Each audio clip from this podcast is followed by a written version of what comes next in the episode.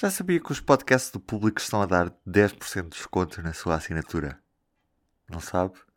POD10 é o código que vai ter de meter em público.pt barra assinaturas. Se estiver a pensar em assinar o público, pode aproveitar a promoção que os podcasts do público lhe dão. Posto este recado, vamos ao episódio de hoje. Eu não tenho como saber o que acontece nos ministérios. Vou na confiança em cima de ministros. E nada fizemos de errado. Agora, Viva! Hoje vamos conhecer o caso Covaxin ou como Bolsonaro pode vir a ser acusado de prevaricação num caso ligado com a compra de vacinas da Covid-19. Antes de tudo, P24. O seu dia começa aqui. Começa aqui. Sem mais demoras, comigo neste P24, o jornalista João Ruela Ribeiro.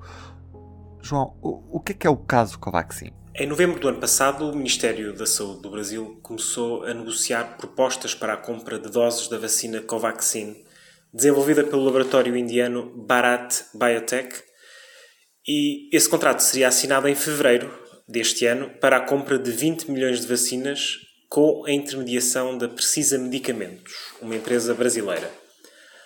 O que se soube recentemente, depois da divulgação de documentos pelo jornal Estado de São Paulo, é que o preço final da compra das vacinas foi 10 vezes superior ao que tinha sido inicialmente anunciado, levantando de imediato suspeitas de corrupção. O negócio também traz outras questões, como o próprio papel da Precisa Medicamentos como intermediária da aquisição. Eh, nenhum outro contrato de compra de vacinas no Brasil teve uma empresa intermediária e o historial desta empresa é só por si já duvidoso.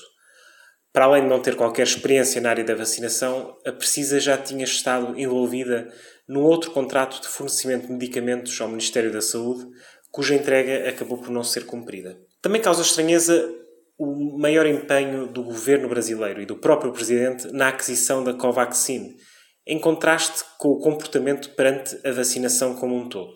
Bolsonaro demorou bastante a fazer da compra de vacinas uma prioridade chegando até a criticar e a boicotar os esforços do governo estadual de São Paulo, enquanto negociava vacinas com a China no ano passado.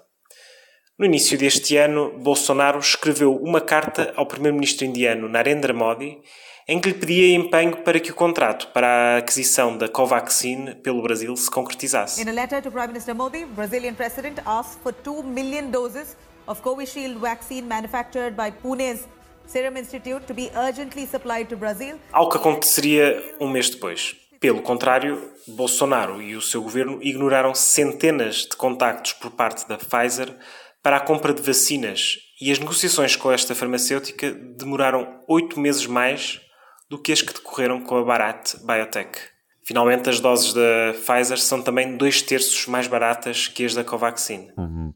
E que implicações é que tem Bolsonaro nesta história? Bolsonaro foi citado diretamente por duas das testemunhas centrais neste caso da Covaxin. O deputado Luís Ricardo Miranda diz ter entrado em contato com o presidente em março para lhe dar conta das pressões sobre o irmão, que é funcionário do Ministério da Saúde, para que o contrato da Covaxin fosse acelerado. Os dois irmãos foram recebidos por Bolsonaro no Palácio do Planalto e expuseram as suas suspeitas de que podia haver irregularidades nas negociações feitas pelo Ministério da Saúde e intermediadas pela Precisa Medicamentos. Essa onda toda aí que agora pegamos o governo Bolsonaro, né? corrupto, negociando vacina com mil por cento de, de sobrepreço. Eu não vou entrar em muitos detalhes, não. É coisa tão ridícula, né?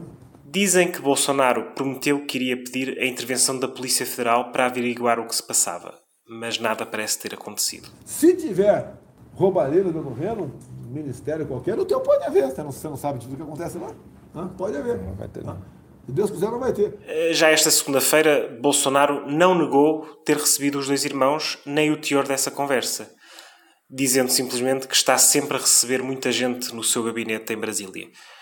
E também se demarcou de qualquer responsabilidade na negociação das vacinas, com a explicação de que não pode saber tudo o que se passa nos ministérios do governo que chefia. Mas o deputado Miranda, que foi testemunhar à Comissão Parlamentar de Inquérito do Senado sobre a Covid-19 na semana passada, disse que Bolsonaro nada fez para averiguar os indícios da corrupção no negócio da compra da Covaxin por causa da pressão de Ricardo Barros, o líder da bancada parlamentar do governo, no Congresso dos Deputados. Eh, esta relação é importante porque fica subentendido que o presidente Bolsonaro decidiu ignorar um potencial caso de corrupção no negócio que envolve o Ministério da Saúde para não irritar o líder da sua bancada parlamentar, que é uma peça muito importante no xadrez político que Bolsonaro tem jogado nos últimos meses. No meio disto tudo, a popularidade de Bolsonaro está a mínimos.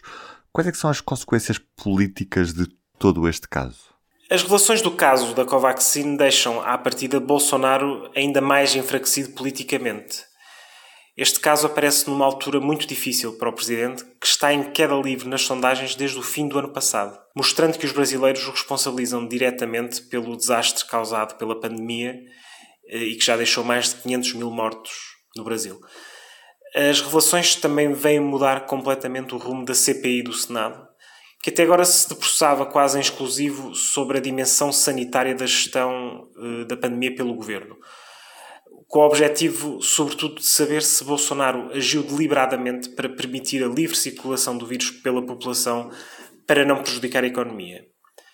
Agora tudo muda. A CPI deverá concentrar-se nesta suspeita de que Bolsonaro poderá ter contribuído para o encobrimento uh, de um caso de corrupção no Ministério da Saúde. Uh, e os senadores já disseram que vão pedir a abertura de uma investigação pela Procuradoria-Geral da República porque já consideram que existem, que estão reunidos os indícios suficientes para que Bolsonaro possa ser indiciado por prevaricação. E esperam descobrir ainda mais pormenores sobre este caso e sobre o papel de Bolsonaro nas audições das próximas semanas. Ao mesmo tempo, volta a ganhar alguma força a possibilidade de Bolsonaro ser visado por um dos mais de 100 pedidos de impeachment que chegaram ao Congresso. Esta semana vai ser apresentado um super impeachment que é assinado por vários partidos da oposição e muitas organizações da sociedade civil, que já contempla o papel do presidente no caso da Covaxin. No entanto, como sempre, a abertura de um processo deste tipo está sempre dependente da vontade política do presidente da Câmara dos Deputados, Arthur Lira, que tem a competência de dar andamento eh, a estes processos. E Lira mantém-se ao lado de Bolsonaro, para já. Esta é uma relação transacional e se Lira começar a perceber o enfraquecimento irreversível de Bolsonaro, tanto politicamente como aos olhos da opinião pública, tudo poderá mudar. E do P24 é tudo por hoje. Eu sou o Ruben Martins e estou a dar-lhe 10% de desconto numa assinatura do público. Qual é que é o código para o desconto? Pode 10 público.pt barra assinaturas. É fácil e fica no ouvido. Até amanhã.